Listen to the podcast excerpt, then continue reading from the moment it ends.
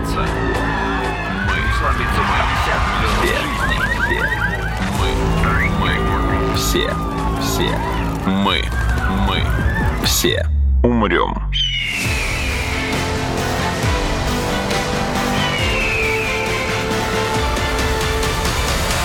Мы все умрем.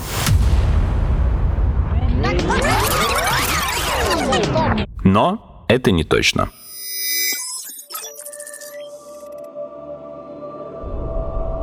Здравствуйте. Это подкаст «Мы все умрем, но это не точно», где мы с научной точки зрения разбираем, что готовит Земле и людям обозримое будущее. Меня зовут Игорь Кривицкий, и это эпизод, сделанный в партнерстве между РИА Новости и Сколковским институтом науки и технологий, входящий в наш спецпроект под названием «Научная жара». В научной жаре молодые, успешные или, наоборот, уже матерые, состоявшиеся ученые рассказывают о последних веяниях и достижениях науки и техники в России и мире, простыми словами объясняют сложные вещи, доказывают и опровергают всякое. Сегодня со мной в студии сидит Михаил Лебедев, профессор Скалтеха, научный руководитель Центра биоэлектрических интерфейсов НИУ ВШЭ, бывший научный сотрудник Центра нейроинженерии Университета Дьюка. Михаил Альбертович, здравствуйте. Здравствуйте. И кто, кроме как человек с таким послужным списком, мог бы сегодня рассказать мне о будущем применении нейроинтерфейсов. Возможно, даже и уже текущем. На самом деле, может, я просто чего-то не знаю. Обычно, когда мы говорим о нейроинтерфейсах, в голову приходит два основных направления. Первое — это инклюзия, то есть помощь людям с ограниченными возможностями, а, парализованным или тем, у кого нету или давным-давно пропало там, зрение, слух. Нейроинтерфейсы помогают таким людям восстановить качество жизни и частично обойти вот ограничения, наложенные проблемами со здоровьем. Второе направление — это военные разработки, увеличение скорости реакции, уменьшение задержки между действием человека, тем, как команда появилась у него в мозгу, и реакцией машины, которой эту команду нужно отдать. Управление сложной техникой с помощью простых инструментов, ну, то есть там, собственного мышления, без некого посредника. Во-первых, на данный момент все ли это, ну, из основных, по крайней мере, направлений использования нейроинтерфейсов? И во-вторых, какие еще индустрии, отрасли смотрят и облизываются на нейроинтерфейсы и думают, как бы применить их поинтереснее у себя? Наверное, я должен начать с того, что расскажу, что такое вообще нейроинтерфейс. Ну, давайте, если вдруг кто-то к нам подключился вот только на этом эпизоде или не так давно. Нейроинтерфейс – это такое устройство, которое подключается непосредственно к мозгу, считывает оттуда сигналы, затем декодирует эти сигналы и переводит э, в какие-то полезные действия. Но поскольку мы сегодня не говорим о медицинском направлении, то полезное действие в данном случае можно определить как расширение функции мозга здорового человека. Угу. То есть мы можем сделать здорового человека сильнее, быстрее. Еще более здоровым. Да, еще более, еще более здоровым, да. И умнее, конечно. То есть так говорят об этом. Но весь этот спектр пожеланий, он все-таки больше относится к будущему, поскольку сейчас вы на улице или в метро, в транспорте или дома не видите вокруг себя людей, которые активно пользуются нейроинтерфейсами для расширения своих функций, так что это скорее некая надежда на будущее. Но надежды вообще довольно-таки большие, и многие из них, э, я бы сказал, оправданы. Например, такие как? Ну, то есть, кроме того, что вот мы перечислили уже в начале эпизода. Первая надежда – это считывание мыслей. Да? То есть, э, в принципе, Почему бы здоровому человеку не иметь устройства, которое будет считывать мысли? То есть не надо будет их излагать языком и так далее. Или руками. То есть если руки заняты, почему бы непосредственно э, из эм, мозга не послать сигнал? То, То есть это упрощение ввода, да, по сути? Да, это, это будет упрощение ввода, еще, скажем. Еще даже проще, чем голосовой помощник, получается. Да, скажем, вы ведете машину, и вам нужно нажать на кнопку. Если вы, вы будете пытаться делать это руками, у вас отвлечется внимание, есть риск, что вы потеряете контроль над управлением. Mm. А если вы просто, скажем, подумаете и э, посмотрите, скажем, в определенное место, то эту информацию можно считать, причем довольно легко. То есть сохранение фокуса водителя на дороге. Да, да. Угу. Угу. А может, ну, в той же самой машине, например, быть такое использование нейроинтерфейса, как ассистент при вождении. То есть, допустим, предаварийная ситуация, и между тем, как мы подумаем о том, что нам надо срочно вывернуть руль, и тем, как мы его вывернем, пройдет несколько миллисекунд. Мог бы нейроинтерфейс, например, нивелировать этот пинг, эту задержку тем, что считает нашу команду и даст ее машине быстрее, чем мы сами повернем руль своими руками. Да, совершенно верно, такое возможно. Кстати, для машин наиболее традиционное такое приложение – это следить, не заснул ли водитель. То есть, если считывать ЭЭГ водителя, то четко видно, когда он начинает засыпать, mm. и, соответственно, ему можно подать сигнал или даже просто остановить машину. Что касается скорости реакции, да, совершенно верно. Хоть мы э, прекрасно владеем руками, но тем не менее они не реагируют э, настолько быстро, насколько нужно э, в определенный момент. Скажем, если я подам импульс к мышце, то ей потребуется около 100 миллисекунд, чтобы развить сокращение, угу. соответственно. Но это только мышца, а еще если есть инерция в виде рук, или ног, то, соответственно, еще набежит другая сотня миллисекунд и больше. Так что действительно в экстренных ситуациях можно представить такое приложение, где мы быстро считываем команду из мозга и быстро передаем ее на техническое устройство, которое в некотором смысле действует лучше, чем наше собственное тело. А к другим видам транспорта применимо использование нейроинтерфейса? Я, например, видел, ну, опять же, это, конечно, военная сфера, но я вижу ее потенциальное применение в гражданской тоже, это управление ну, квадрокоптерами, дронами летающими с помощью а, с помощью нейроинтерфейса, с помощью мысли, то есть без специального устройства ввода, потому что ориентироваться в пространстве там, с помощью восприятия своего тела в трехмерном легче, чем а, использовать для этого какую-то там плоскую клавиатуру, например. По крайней мере, так обосновывали разработчики использование нейроинтерфейсов для управления летающим аппаратом. Здесь имеется некая проблема, состоящая в том, что речь идет о неинвазивном интерфейсе, скорее всего, на основе ЭЭГ. ЭЭГ – это не очень хороший сигнал, он некачественный и медленный, так что, ну, может быть, он достаточно быстрый, но все-таки он некачественный в том смысле, что требуется значительная задержка, чтобы считать из него один единственный бит информации. Скажем, если это интерфейс – основанные на моторном воображении, вы, например, воображаете движение правой либо левой руки, то потребуется секунды или больше, чтобы только считать этот один бит информации.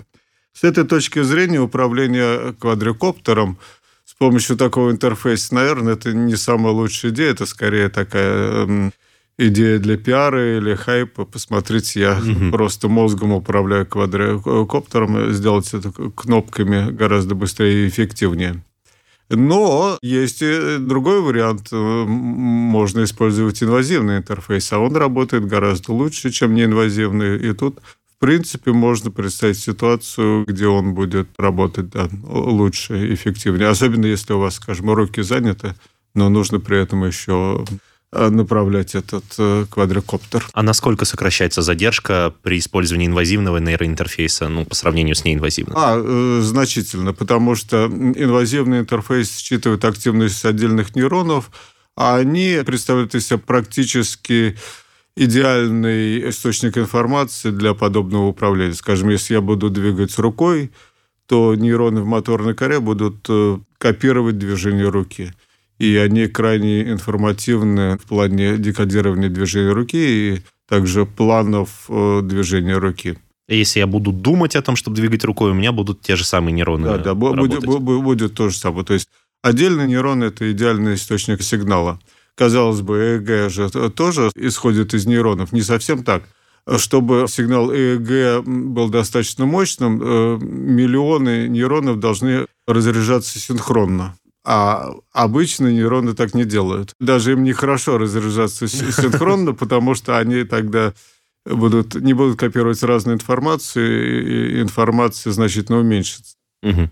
Есть некие модулирующие ритмы, которые приводят к некой синхронизации. Но это не совсем то, что я говорил, когда описывал хорошую работу нейрона. Вот эта хорошая работа нейрона не проходит в ЭЭГ, она вообще-то проходит в самую низкочастотную составляющую, но здесь уже проблема в том, что низкочастотная составляющая находится в области артефактов механических и так далее. Так что ее очень сложно использовать.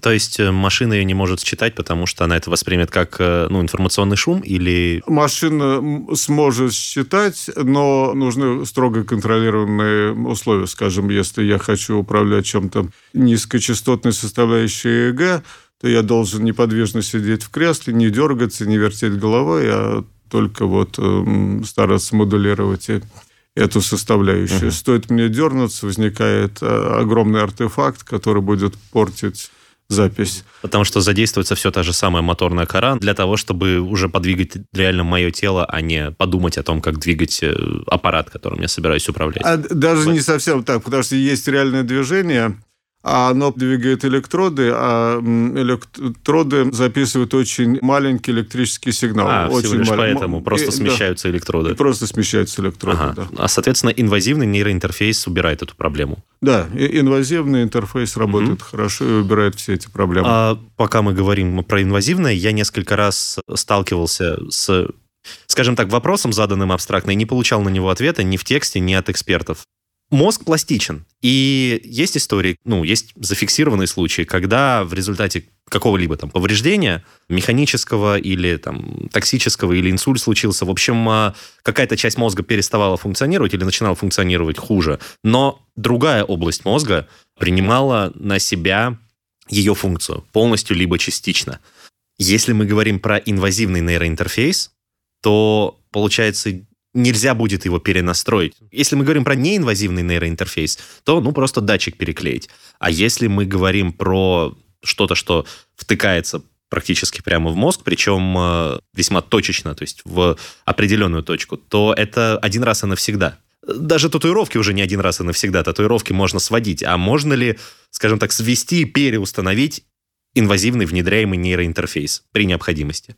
Ну, переустановить, в принципе, э, можно, но в большинстве случаев это не нужно, потому что, как правило, вставляется не один электрод, а много электродов. Ну, во всяком случае, в экспериментах на животных – и тогда мы просто выбираем тот электрод, который нас больше интересует для контроля, допустим, механической рукой или там, экзоскелетом или какими-то другими устройствами. То есть мы, получается, мы заранее вставляем электродов с запасом, так чтобы да, именно переключаться так. между ними. Да, здесь, здесь действует так. С одной стороны, если мы вставляем с запасом, мы гарантируем, что какие-то из них будут записывать полезную информацию – с другой стороны, когда мы считываем информацию с большого количества электродов, мы увеличиваем эту информацию, и наше декодирование становится точнее и точнее.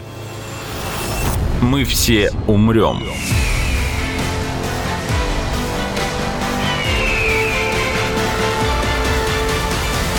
Но это не точно. А вы только что сказали экзоскелет. Это просто пример или это действительно есть у кого-то такая наработка? То есть какая-то лаборатория в мире разрабатывает экзоскелет, э, управляемый с помощью нейроинтерфейса? Да, ну, э, сначала упомяну свои эксперименты на обезьянах. У нас был экзоскелет для обезьяны, и она как раз управляла этим экзоскелетом нейронами, то есть очень О. хорошим сигналом, и вполне справлялась с этой задачей. Mm. То есть... А цель обезьяны была ну, там, частично парализована или скелет как-то увеличивал ее способности? То есть обезьяна была парализована или нужно было это для каких-то других целей? А, нет, эта обезьяна была не парализована. Просто мы смотрели, как обезьяна будет эм, справляться, если ее нога в экзоскелете. Конечно, обезьяна может помогать себе движением ноги, но здесь у обезьян есть такое свойство, ну и людей тоже. Они ленивые, так что если какое-то системное устройство двигает ногой, то собственные мышцы перестанут э, так сокращаться. Но, но, кстати, были эксперименты на людях, что, скажем, человек надевал такой экзоскелет, он был не на всю ногу, а на стопу и он брал на себя работу мышц голени. Через некоторое время было видно, что мышцы голени расслабились, и человек предоставил этому механическому устройству управлять ногой. Два вопроса в этой связи у меня возникают. Первое. Этот нейроинтерфейс был прикреплен ну, непосредственно к соответствующему участку моторной коры или к части спинного мозга или к какой-то крупной я не знаю, как называется, ветви ну, нервной системы, которая как раз вела к ноге. И чем обоснован выбор, почему прикрепить именно туда, куда он был? Наш выбор был прикреплять электроды к моторной коре, и это обосновано практическим соображением, потому что, хотя мы об этом не говорим сегодня, но я упомяну, что такие интерфейсы будут полезны людям со спинальной травмой, и как раз идея состоит в том, что мы считываем активность с моторной коры и напрямую управляем экзоскелетом Поскольку спинной мозг у этих людей отсечен от моторной коры, то мы не можем оттуда считывать сигналы. Но, кроме того, здесь имеется еще такая дискуссия, наверное, которая длится э, сотни лет, что важнее для управления ходьбой. И такие э, многие ученые скажут, что ходьбой, собственно, управляет спинной мозг, потому что в нем есть генератор э, ходьбы, прекрасно работающий, поэтому спинной мозг главный. Ну, то есть есть случаи, когда обезглавленные люди, там, пока сердце не остановилось, пока не иссяк там кислород в мышцах, они еще ну, вставали, ходили, бегали. Знаменитая байка про какого-то дворянина, который просил короля там, помиловать тех его друзей, мимо которых он пробежит после обезглавливания. Ну, то есть Интересно, Курицы да. те же самые, ладно, Кури- люди, ку- понятно, Курица, да. Э, С людьми может быть сложнее, но несколько шагов я не удивлюсь, что это такой человек сможет сделать. да. Мгм. Это да, но с другой стороны, после травмы спинного мозга никто не ходит. Мгм. Хотя моторная кора может продолжать работать. Хотя, э, хотя, в принципе, если спинной мозг главный, он бы мог запускать эти движения, да. Так нет, травма спины – это как раз травма спинного мозга. Вот он и перестает работать. Он перестает работать, Да. да. А моторная кора не может управлять, потому что она подсоединяется только через спинной мозг. А в таком случае не легче, ну, то есть, чем от моторной коры до самой стопы, например, ну, в случае паралича, там, Да. вести провода или передавать сигнал не легче, просто вот поврежденный участок, там, где травма у спинного мозга, соединить, по сути, с помощью тех же самых проводов, которые используются в нейроинтерфейсах. Такие работы ведутся, но пока безуспешно, потому что спинной мозг не настолько пластичен. Если его рассечь, он не прорастает обратно. Ну, он не Во прорастает. всяком случае, у человека. Я понимаю, что он не прорастает, но я имею в виду, а, какие материалы у нас в, в нейроинтерфейсах? Что это? Это оптоволокно, это медь? Ну, то есть из чего сделаны эти провода? Это металл самый Металл. распространенный, но в будущем мы увидим и новые технологии, будут и оптоволокна, и будут... Графен, может быть, какой-нибудь? Графен, да. Хорошо. Ну, то есть я имею в виду, почему не взять просто вот это волокно и не заменить им отсутствующий поврежденный участок спинного мозга. Ну, то есть у нас, по сути, разрыв, а мы его связываем заново. Да, по идее, в принципе, это могло бы, эм, да, х- вполне хорошая идея, но пока она неосуществима, поскольку спиной мозг, там миллионные волокон, и они подсоединены правильным образом. То есть просто пока мы не разобрались его, в устройстве. его протезировать довольно сложно, да. Мгм. Протез спинного мозга пока недостижимо. Хорошо. Ну, то есть ничего хорошего. Но, в смысле, я вас понял. Второй мой был вопрос по поводу использования нейроинтерфейса для управления разными частями тела с помощью экзоскелета. А не приведет ли это к атрофии или, по крайней мере, уменьшению тонуса тех мышц, которыми мы будем управлять с помощью экзоскелета? Да, это э, вполне реальная проблема. Даже, скажем, если мы здоровому человеку даем экзоскелет просто для усиления его силы, э, то есть, скажем, он может... Грузчику, по- например. Грузчику, да. При этом он просто перестанет работать собственными э, руками, и это не очень хорошо. Это пока просто теоретические опасения или есть уже в результате эксперимента получены такие данные, что мышцы сами ослабевают у тех, кто пользовался экзоскелетом? Что касается реабилитации э, людей, это большая проблема, потому что во многих случаях экзоскелет их не обучает движению, а наоборот отучает. То Мгм. есть как бы получается обратное тому, что он намеревалось сделать. Так что да, это... Мгм. Но, но здесь то- тоже можно подумать. И, и, кстати, для здоровых людей, скажем, какие-то парадигмы тренировки э, можно придумать. Скажем, сделать так, чтобы экзоскелет вам не помогал, а наоборот э, мешал. И тогда А, вы, то есть- вы будете просто с ним чуть-чуть бороться. Ну, тогда И- это очень дорогой высокотехнологичный утяжелитель, по сути. Да. Мне кажется, я придумал, кому мог бы помочь, кстати, вот, ну, реально помочь. Нейроуправляемый экзоскелет — это космонавты в открытом космосе, те, которые высаживаются на планеты с меньшей гравитацией, вроде Марса и Луны, потому что известная же тема, что у космонавтов очень сильно ослабевают мышцы, особенно мышцы ног, например, и, в принципе, там, нижней части туловища. Да-да-да. А ну, активность моторной корыта у них сохраняется, и, соответственно, они могли бы продолжать управлять там, своими ногами и, в принципе, телом с той же эффективностью или даже с более высокой за счет все-таки механических каких-то мышц. Совершенно верно. Э, Мгм. Мыслите в правильном направлении. Даже недавно была статья, где экзоскелет как раз вот чуть-чуть сопротивлялся движениям ног во во время ходьбы и при этом брал с ног энергию. Самозаряжался, по сути? Са- Самозаряжался, а потом Ага. добавлял в другую фазу ходьбы, и они показали, что таким образом, хотя э, мышцы ног работали против экзоскелета в какую-то фазу шага, в общем, это было эффективнее, в общем и целом. Так что Мгм. они, с одной стороны, они улучшили значит, управление экзоскелетом, а с другой они э, реализовали мечту Райкина, если помните. Нет, не помню. Юмореска, где он говорил, зачем балерина прыгает просто так, прицепить к ней динамо-машину, пусть она электричество вырабатывает. Прекрасно. Мы все умрем.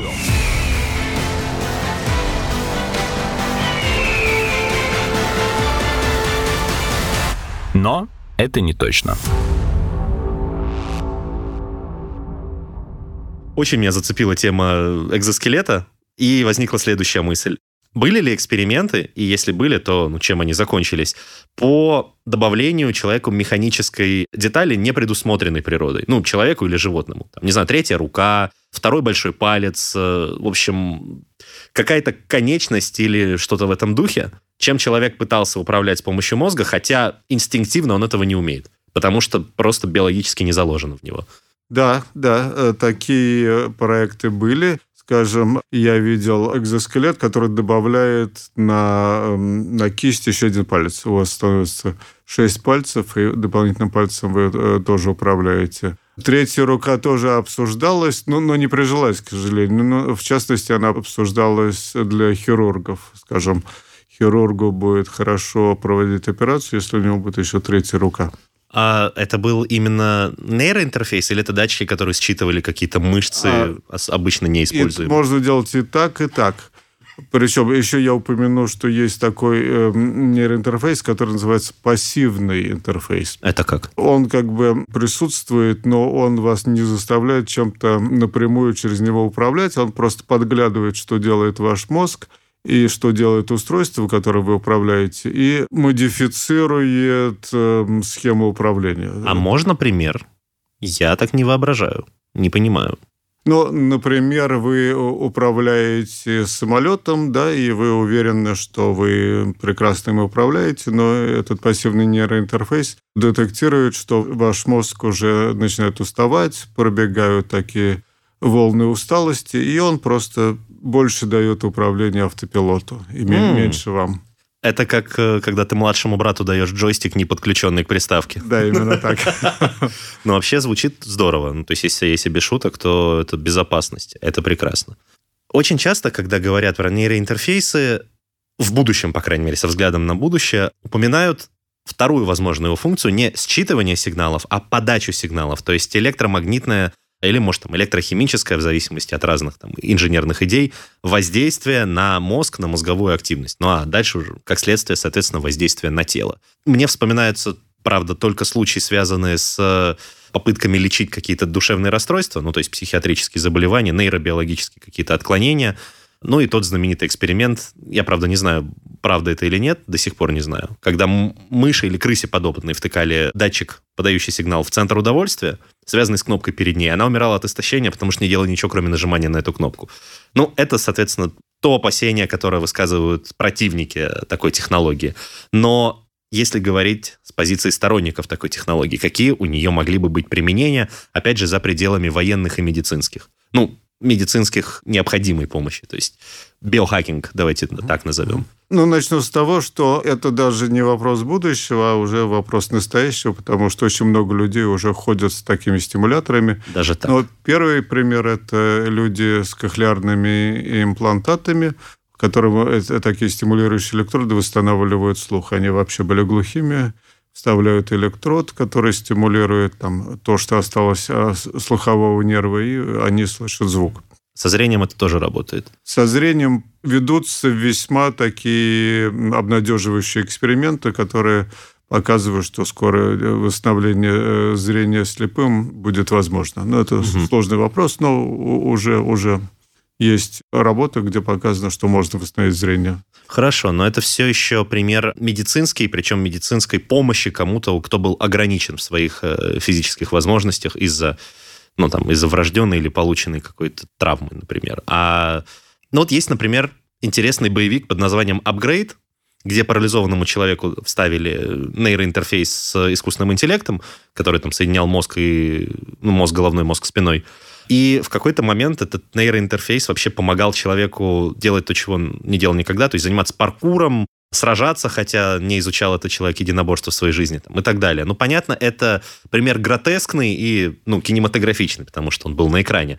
Но, в принципе, то есть возможно ли с помощью нейроинтерфейса, а хотя мы, собственно, это обсудили же как раз, вот экзоскелет именно так и работает, через подачу сигнала. Правда, он подает сигнал в мышцу, а возможно ли нейроинтерфейсу подавать сигнал в мозг, так чтобы человек совершил какое-то комплексное телодвижение или даже ряд телодвижений?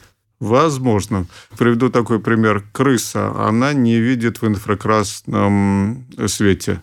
Значит, что мы сделали в лаборатории? Поставили на голову крысы датчик инфракрасного излучения и подсоединили этот датчик э, сначала к самосенсорной коре, которую она стимулировала, потом к зрительной коре, которую она стимулировала. Таким образом, крыса обрела способность видеть в инфракрасном свете, и она очень быстро обучилась и прекрасно пользовалась этой возможностью.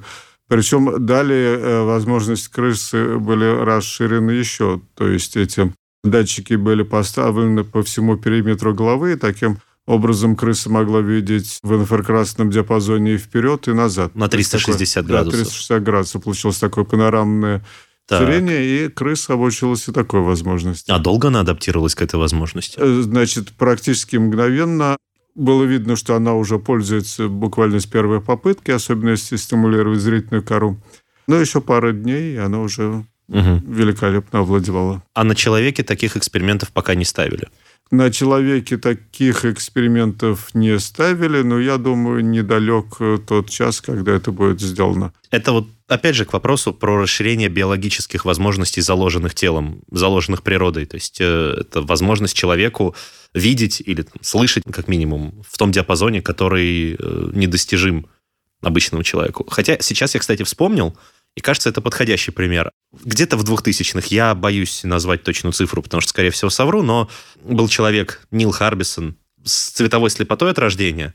Ему поставили датчик, цветозвуковая антенна это называли так. Она э, датчик, который считывал цвета и транслировал их в звук, который Нил слышал. И со временем, ну, ему постепенно расширяли э, диапазон э, того цвета, который он слышит, как бы странно это ни звучало, и в какой-то момент добавили в том числе ультрафиолетовый и инфракрасный. То есть датчик в антенне считывал этот цвет, и хотя своими глазами Нил все еще не видел, ну, даже обычные цвета он не видел, не то, что там ультрафиолет и инфракрасный, но, по крайней мере, он понимал, что сейчас перед ним источник где-то рядом, там, и, и какой он интенсивности, этот источник инфракрасного ультрафиолетового, и как-то, соответственно, реагировал на это. Это, конечно, очень кривой путь, ну, то есть ориентироваться на цвет через слух, но, опять же, технология ближе к началу этого тысячелетия. Сейчас-то она, думаю, значительно продвинулась и может это транслировать ну, напрямую. Да, совершенно верно. Это один из путей, называется сенсорное замещение. То есть, когда вместо зрения, например, вам дают звук или тактильную стимуляцию. Скажем,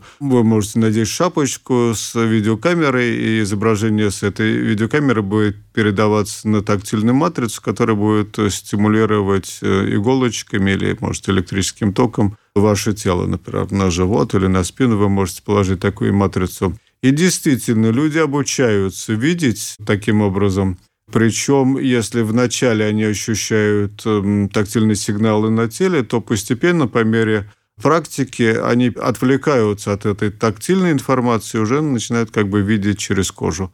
Конечно, mm-hmm. это не лучший способ э, заместить э, зрение, но в каких-то случаях он может быть полезен, в том, в том числе не исключено, что и для нормальных людей. То есть, если дать такому человеку панорамное зрение, поставить вибростимуляторы – на тело, то в каких-то ситуациях это ему поможет или вообще просто будет интересно посмотреть, как он будет эм, использовать такую информацию. Но это работает только с инвазивными нейроинтерфейсами. Нет, в данном случае мы э, даже будет работать без интерфейса. И еще, кстати, упомяну, что можно стимулировать язык, как ни странно, можно поставить стимулирующий, да, для зрения. Угу. Язык у него богатая такая рецепторная поверхность, и он может обучиться видеть при помощи такого стимулятора. А вы в какой-нибудь из своих лабораторий этим занимаетесь? Какими-то под, ну, подобными экспериментами сейчас? Пока нет, но вполне возможно, что мы двинемся ага. в, в, этом, в эту область, потому что для нас да, очень интересно. Можно будет записаться добровольцем? Да, конечно. Отлично. Причем здесь радужные горизонты, поскольку можно стимулировать практически любую область мозга, и э, через практику человек может обучиться понимать этот сигнал. Mm-hmm. То, есть, то есть действительно можно делать новые сенсорные э, ощущения и даже, может быть, э, в какой-то момент решить такую философскую загадку квалии. Да? А почему мы видим красный как красный? Такая загадка. Откуда берется вот это субъективное ощущение красного? Если мы добавим к нашим регулярным чувствам какие-то новые, которые поступают через электростимуляцию, то вполне возможно, что мы создадим какие-то новые квали. Ну, я не гарантирую, угу. но может быть и появится. Ну, это очень любопытно. Мне очень интересно, как бы я видел мир, ну, по стрекозиному в 360.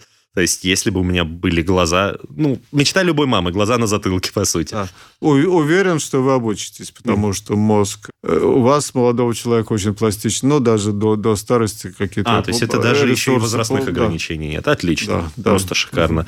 Пишите в комментариях в соцсетях или присылайте нам на почту свои мысли на эту тему. Какое бы способность вы хотели бы получить или какую особенность своего тела и мышления хотели бы расширить с помощью нейроинтерфейса. А вам, Михаил Альбертович, большое спасибо за то, что вы сегодня пришли и развили эту очень интересную и, ну, пока еще не, не живо трепещущую, но, думаю, скоро она начнет живо трепетать значительно сильнее. Дай бог, Илон Маск действительно выпустит нейролинк или вспомнит про него, по крайней мере, в своих рекламных кампаниях, ну, как один из основных генераторов э, волн в инфополе на эту тему.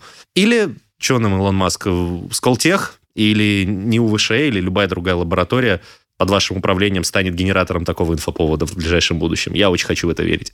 Спасибо э, за, за приглашение. Очень интересно было побеседовать. И действительно, приходите в нашу лабораторию в Сколтех, например.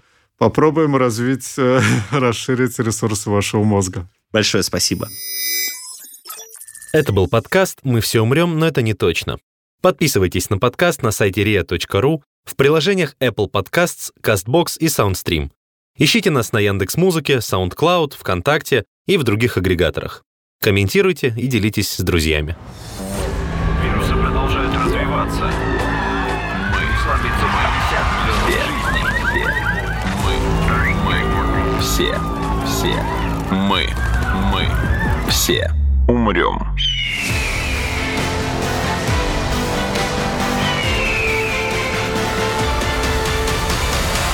Мы все умрем.